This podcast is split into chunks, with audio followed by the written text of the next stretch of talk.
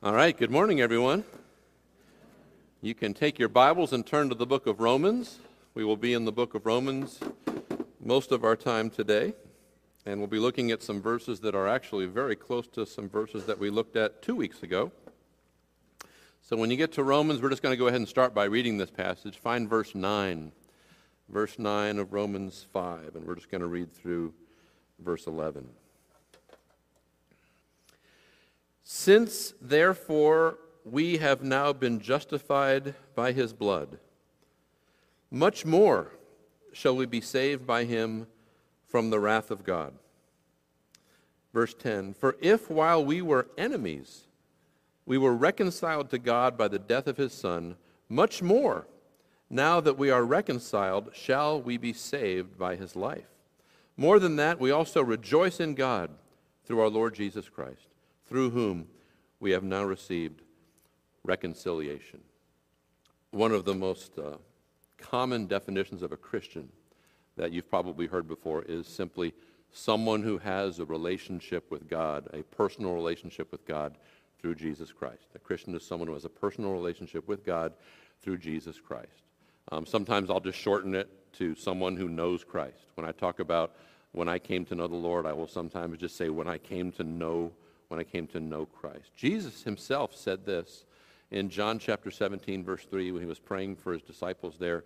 Uh, he said, And this is eternal life, talking to God, the Father. He said, And this is eternal life, that they may know you, the one true God, and Jesus Christ, whom you have sent. So, yes, the relational definition of Christianity as knowing Christ is a really, really good one to, to be saved is to know Jesus. Now, like some of the other elements of our salvation, some of the other elements of the gospel that we've talked about the last few weeks, this one can also sometimes be misunderstood or even separated from the gospel message and made to stand on its own.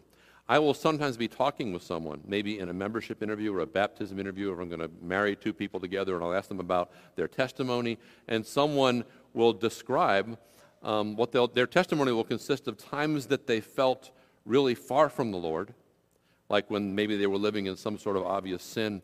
And then they'll talk about other times that they felt closer to God, uh, like when they were praying more, when they were reading the Bible more, when they were going to church more, when they started listening to Christian radio, whatever it might be. There's times when I feel far from God, times when I feel close to God, and that's kind of how my life has been.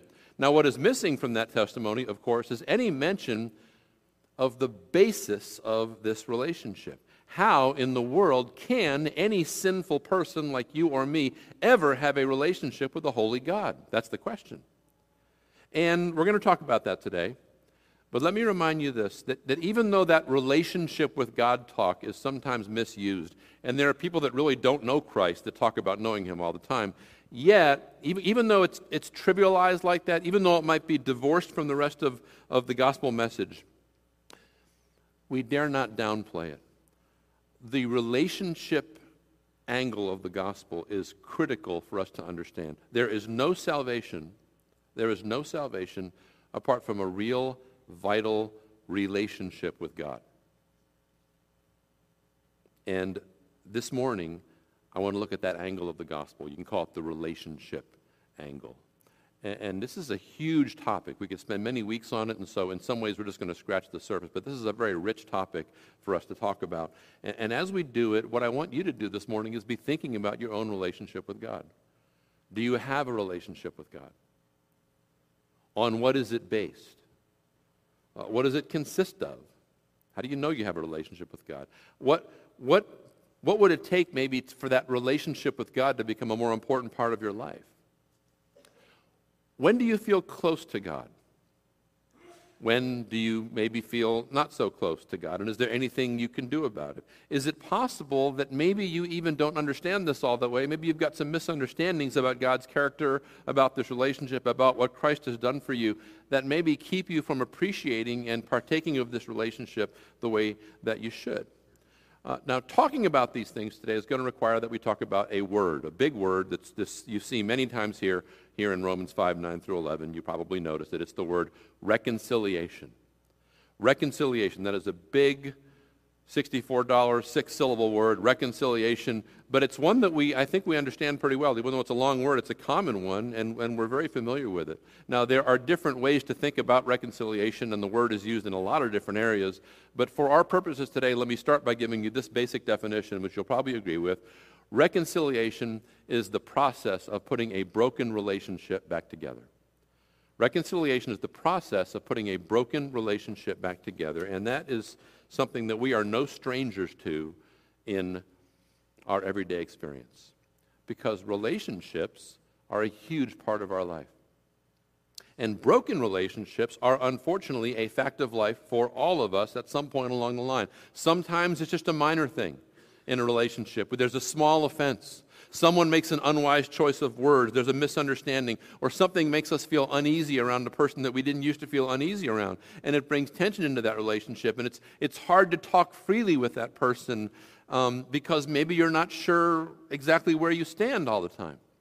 So sometimes it's just like that. Sometimes, though, it's something major, something big, something that results in a huge blow up, and there's been real pain, and, and, this even threatens to end the relationship altogether. Or maybe you've been in a relationship where somebody has just cut off communication completely.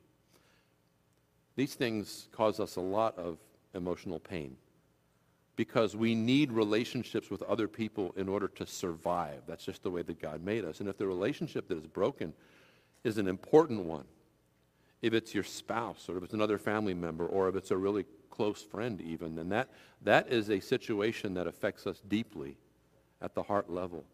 We all know the pain of broken relationships. And now, fortunately, many of us also know the joy that comes when a relationship is restored, put back together, right? An understanding is reached, or forgiveness happens, and trust is reestablished, and you clear the air, and the relationship is reconciled. That's a very joyful thing. Now, if the broken relationship is with God, then that's an even bigger problem. Because God made us, really, first and foremost, for a relationship with Him. Our relationship with God is the source of our very life. It says in Acts 17, in Him we live and move and have our being. Jesus said, to know Him is life. To know Him is everlasting life, it's eternal life. And so to not know God, to not have a relationship with God, to be separated from Him is eternal death. It's spiritual death. In fact, that's probably the best definition you could give anyone of hell a permanent lack of relationship with God, being cut off from His presence forever. The Bible tells us that every human being, every human being, having fallen into sin, starts out with a broken relationship with God. We all need to be reconciled to Him to have that relationship put back together in order to be saved. And today I want to be very basic, and I just want to cover really two points with you this morning. First, I want to talk about the essence of our reconciliation with God. By that I mean, what, what, what does it mean, basically? What is the nature of it? And then after that, we'll spend a few minutes talking about the extent of our reconciliation with God, meaning how far does it go? How, how deep down does it reach? So, the, first, the essence of our reconciliation with God, and then the extent of it. Now, when it comes to the essence, the basic meaning of reconciliation, uh, what we're really facing with God is a two sided problem. It's a two sided problem. Um, several years ago, we had to replace the, um, the automatic uh, garage door opener in our garage. And as I was installing the new one, I discovered that this garage door opener had a feature that the old one did not have. They call it a feature, I call it a pain in the neck. Um, but it's, you, some of you have seen this. It's a safety feature, and your garage door, if it's a new one, probably has this. There's, there's, um, there's a wire into the motor, and there's a little plastic box, when, and there's an element in there that emits a little beam of infrared light. And on, on, there's another little plastic box that's hooked on there, and what that has in it is an infrared sensor. And you put one of these boxes on one side of the door, one of the boxes on the other side of the door, and um, if you do it properly and if these two elements are pointing exactly at one another so that that beam is hitting that sensor, then the garage door will close. But you also know that if anything gets in the way, you or your car or your cat or a leaf uh, or, or whatever, then that door will refuse to close. But even before that, the first requirement with this is that those two elements be exactly lined up and pointing toward one another. If they are, a little red light on the sensor turns on. But if even one of them turns just a little bit in the wrong direction, then the circuit is broken, the door doesn't operate, and the whole thing is useless. Why did you even buy a, a garage door opener? Okay, similarly, okay, for you, for you to be in right relationship with God, both you and God need to be facing in the right direction, which is toward one another, or there is no relationship, there is no spiritual life. But initially, both of you are facing in the wrong direction. You and God. Why? Because of your sin, because of my sin. That's the case for everyone. You see, on, on our side of things, it's pretty easy to see from our side of things because from our side of things, our sin, which kind of consumes us and runs our lives, our sin has us looking anywhere but to God when it comes to living our life. We are oriented toward living for ourselves, finding our meaning, finding our fulfillment, even finding our identity in other things, in the wrong places. Maybe it's in wealth. Maybe it's in status. Maybe it's in pleasure. Maybe we look to just fulfilling our appetites. Maybe we look to other people but we're not facing God when it comes to meeting those most basic of human needs and putting Him in first place. Now, maybe that's easy for us to understand. And we don't think very often about the other side of things, which is that God is not looking at us either. He can't. Why not? Same problem, our sin. Our sinful hearts and lives are offensive to God. God is perfectly holy, and so he is disgusted and repelled by our sin. And his natural response to our sin is found right there in Romans 5 9, at the end of that verse there. What is it? It's wrath. It's a holy and righteous anger toward our sin. This is God's orientation toward us in our sin. It's right there in verse 10. We are his enemies. Think about that for a second. When we're living in sin, as we all naturally are, we are actually declaring war on God, and so God has no choice but to look on us as his enemies. And that is very, very bad news. Because you don't want to be God's enemy. But here's the good news God has a very complex relationship with his enemies. Yes, he's repelled by our sin, but he's also drawn to us, not because of any particular wonderful thing in us, but because of his love. His love constrains him. His love for us moves him to call us back to himself. And in fact, that love even moved him to give up the life of his only begotten Son to pay for our sin, to settle that account, so that it would be possible to have the reconciliation take place. Verse 10 again We were reconciled to God. How? By the death of his Son, it says. Jesus, in taking all of our sin upon himself on the cross, made it possible for God to look upon us again with favor and not with disgust. And so now, from God's side, from God's side, because of what Jesus has done, from God's side, the problem is now removed. He can now turn toward us and offer us peace. And so, what's the remaining problem? In the immortal words of Taylor Swift, Hello, it's me. I'm the problem, right? God is now free to point in the right direction at me, but I'm not pointing at the right direction at him. Our sensors are not pointing in the right direction to detect the infrared beam of God's love and forgiveness, and so the circuit is still broken. So, what's the solution? The solution is called repentance. Repentance. And repent, the word repentance means to turn to turn. It means turning away from your sin, turning away from your self reliance, turning away from those idols in your life that we talked about, the things that you've been putting in place of God, and then turning to God. And you know, repentance, that's not a happy word for most people today, right? Repent. I think that word really gets a bum rap, and I think Satan wants us to be allergic to the word repent because we think of, you know, some hellfire preachers of repent, the end is near, repent, you've got to repent, like it's a, a harsh command. Let me tell you something. The call to repent is not a harsh command. It is a compassionate invitation. It is a tender invitation. It's the voice of a loving, heartbroken God speaking, us, speaking to us in the words of Isaiah 44 22, which simply says this Return to me, for I have redeemed you. Return to me, for I have redeemed you. It's an invitation, and the Bible says it's also a gift. Repentance is a gift God gives us. How does He do that? He gives us a sense of the futility of chasing after all these other things, and then He starts to warm up our hearts to long for that restored relationship with Him. And although we start off probably assuming that if we are going to return to God, it's going to involve some long, painful, horrible, laborious process, when we actually turn to God, what, what do we find out? We find out that He's already removed all the obstacles. That we don't need to do time. We don't need to pay a fine. We don't need to write a 10 page apology to prove our regret to God. We just need to come to Him and He is ready to receive us. He's ready to reconcile. What keeps us from receiving that gift of repentance that brings life? Or maybe it's our pride. It's okay, God, I've got this. Maybe it's the sense that coming back to God, if we do that, will result in, in some changes in my life that I'm not really all that comfortable with. That's what it is for some people.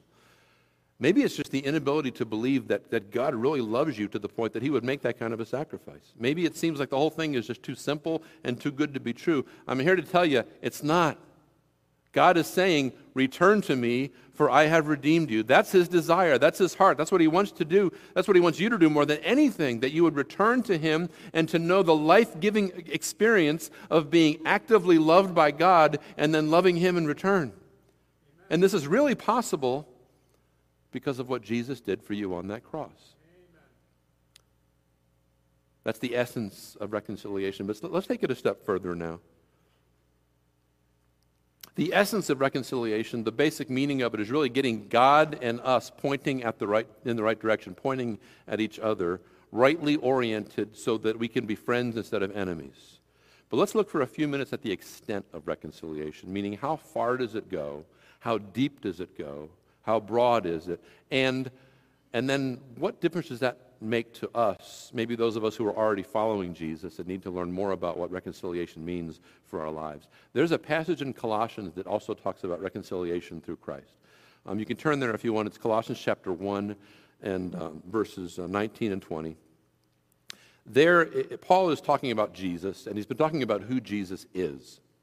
And starting in verse 19, now, here's what Paul says about Christ. He says, in him, in Jesus, all the fullness of God was pleased to dwell, and through him to reconcile to himself all things, whether on earth or heaven, making peace by the blood of his cross. All things, whether on earth or heaven. What does that mean? This is very cosmic language, isn't it? This is not, this is, this is a big thing. This is really talking about God in Jesus reconciling everything to himself, right? Reconcil- reconciling all creation to himself.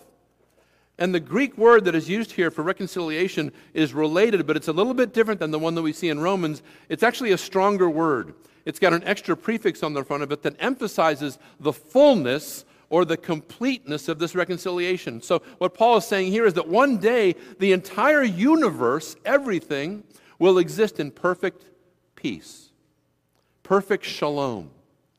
Everything will be set right. One way to think about the extent of reconciliation is to realize that it applies not just to individual people, but to all of creation. Everything will be put right. Now, if you think about the, the, the original, most literal meaning of the word reconciliation, both in English and in Greek, it's in the world of accounting. It's where, you know, what, what uh, accountants and bookkeepers deal with when they reconcile accounts. So when you reconcile your accounts, I hope you do that from time to time, folks. But at the end of that process, everything is supposed to line up and to agree perfectly. And if you're a bookkeeper like my wife, if those financial books are off, if they're unreconciled by even a dollar at the end of the process, you're not really at the end of the process, right? Because you are not at peace and you cannot sleep at night until every penny is accounted for. That's what this word is getting at in Colossians. One day, every penny in the universe will be accounted for. No more injustice. No more conflict. No more interpersonal tension. No more war. No more poverty. No more crime. No more conflict between people and nature. No more environmental problems or natural disasters. No more pain. No more death. No more sin. Nothing out of place. Everything as it should be, counted and balanced down to the last penny. Everything lined up and pointing in the right direction. Complete and perfect peace from one end of creation to the other. That is what Jesus is ultimately going for, folks. That is the final form of the kingdom of God. That's what it means.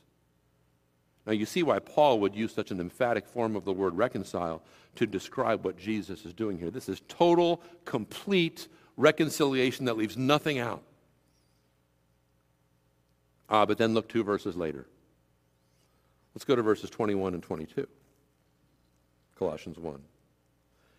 And you, who once were alienated and hostile in mind, doing evil deeds, he has now reconciled in his body of flesh by his death in order to present you holy and blameless and above reproach before him. This is talking now about how God reconciles formerly godless people to himself. This verse is more specifically about you and me. And guess what word Paul uses here for reconcile? The same one, the intense one, complete and total reconciliation, perfect peace. And I want you to notice also that it's in the past tense. We already have it. We already have this condition of peace through the cross of Christ. Now, what does that mean for us? What does that mean for us, and how does it make a difference in our relationship with God? Well, first of all, you might agree with me. Uh, I, I don't think we're very good at reconciling. I don't think we know what we're doing sometimes. Not, not when it comes to relationships with other people. We try, and sometimes we do, but when we reconcile, when we put our broken relationships back together, a lot of the time, we still have some reservations, don't we? Right? We still have some things that are outstanding, and we can't quite rest at peace. There's a passage in 2 Samuel where David, King David, is estranged from his son Absalom because of some truly horrible things that have happened in their family. But eventually, after some time, David finds that he can forgive Absalom, and the Bible tells us that David's heart longs to go to his son. But he doesn't. He doesn't do it. Why not? Why not? Is it because he'll, as the king, he's going to worry what people will think about if he forgives him? Is it because he doesn't know how Absalom will respond? Scripture doesn't really say. But I think we can all relate to that kind of partial reconciliation, right? Sometimes we forgive, we accept one another after some offense or some disagreement, but in the back of our minds, there's still these questions, right? Can I really trust this person not to do what he did before? Can we really talk as freely and openly as, as we used to about things? Or is there still some sort of maybe lingering fear or awkwardness in our relationship? Has this person really forgiven me for what I did to him to mess up the relationship? Or, or am I still on some kind of probation? Are things really as good as new? Can they ever be? Can we really forgive and forget? Because sometimes that's not so easy. Let me assure you of something, brothers and sisters. God's reconciliation is not like that. It is complete. It is total. It covers everything. God is not held back from running to you by these wounds or fears or insecurities that we've talked about because that, He doesn't have that. All of that stuff was dealt with on the cross. If you are God's child, if you are redeemed by the blood of Jesus Christ, God is not halfway reconciled to you or even 99% reconciled to you. He is totally reconciled to you. He is for you. He wants to be with you. He has no reservations about committing his whole self to you in relationship. And if you sinned against him and you turn back to him, you will find him ready to forgive and even to forget, which is what we have so much trouble doing. In Christ, we are fully accepted. We are fully forgiven. We are fully welcomed back into God's presence and fellowship. Now, there's a famous passage in Ephesians 6, which most of you know about it. It talks about the armor of God. And if you're familiar with it, you know we have like the breastplate of righteousness and the helmet of salvation and the sword of the Spirit and all that stuff. There is one part of the armor of God. It says that we are to have our feet shod with the readiness that comes from the gospel of peace. And you know, I used to think that that verse was all about sharing the gospel and offering it to people who don't know Jesus. But the more I study the verse in context, the more I'm convinced it's really talking about something else. Because the word readiness, especially in the context of battle like that, can mean sure footedness, sure footedness. Satan would like nothing better than to knock you off your feet. Satan would like nothing better than for you to live a life of anxiety, always wondering what's going on, always shuffling your feet around with worry, always being tripped up by every little fear, always wondering where the next blow is coming from and if God is really for you or not, because you've forgotten about the peace that you have with God through Christ in the gospel. Total peace with God that cannot be taken away by any trial or conflict that you would ever go through. If you are in Christ, then you and God are at peace. Period. Now, that being said, there is a passage in the New Testament that talks about bringing that message of peace to people who don't know Jesus. It's in 2 Corinthians chapter 5, and it's a passage that I almost used as my text for the sermon, but decided against it. But this is where Paul says that in Christ, in Christ, he says, God was reconciling the world to himself all the people of the world. And now that we have been reconciled to God, we get to be his ambassadors, he says, announcing to the world that peace is now available. And, and, we, as we share the gospel, this is what evangelism is. We're telling people, you can lay down your arms. You can, it's safe to come out of hiding.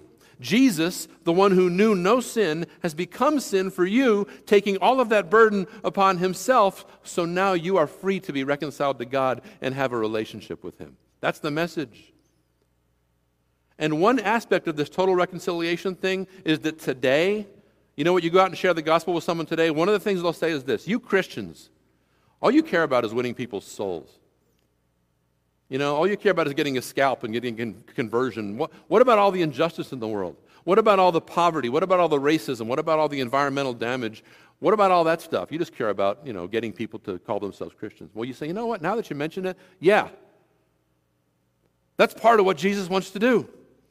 He's not just on a mission to save individual souls, he's on a mission to put everything right. Didn't you hear? Including all the things that you just mentioned there. Which, if you think about it, is why Christians have to be concerned about those issues as well, because it's all part of God's cosmic and complete plan of redemption for all of creation.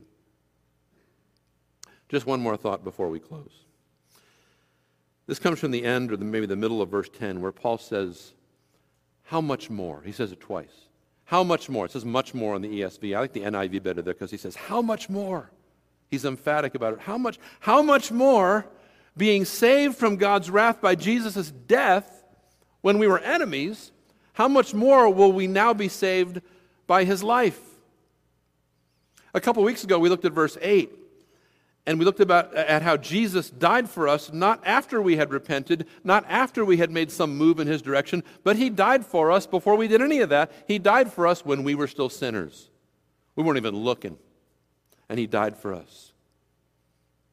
We were still at enmity with God, and Jesus died for us. You know those movies, those like action movies you might see sometime, and it's kind of unrealistic, but there's a big shootout going on or something like that, and all of a sudden two guys will end up pointing guns right at one another, and nobody fires.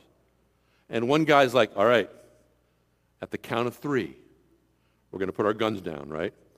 One, two, and what usually happens? Nothing. They just sit there pointing the guns at each other still, right? Because nobody can trust anybody. Guess what? When you and God were in that standoff, God didn't wait for you. He didn't even count to three. He dropped his gun. Not only that, but then he took all the bullets in his own body through Jesus Christ.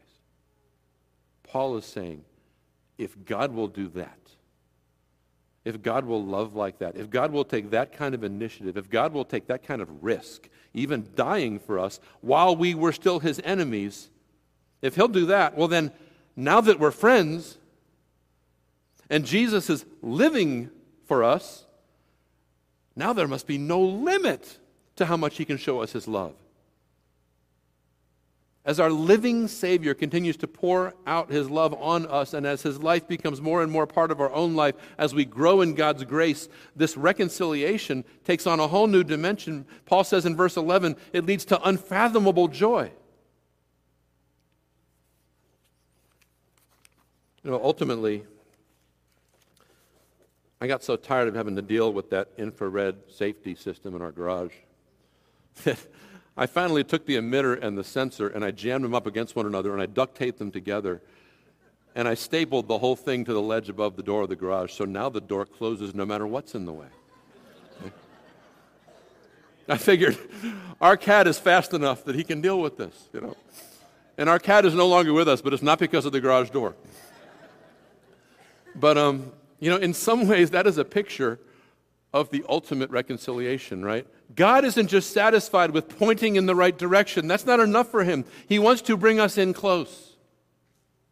So nothing can possibly get in the way of our relationship with him. That's what he wants. The Christian life is not just a, a process of doing a series of good works. It is that. We talked about that last week. But it is also a process of growing closer and closer to God.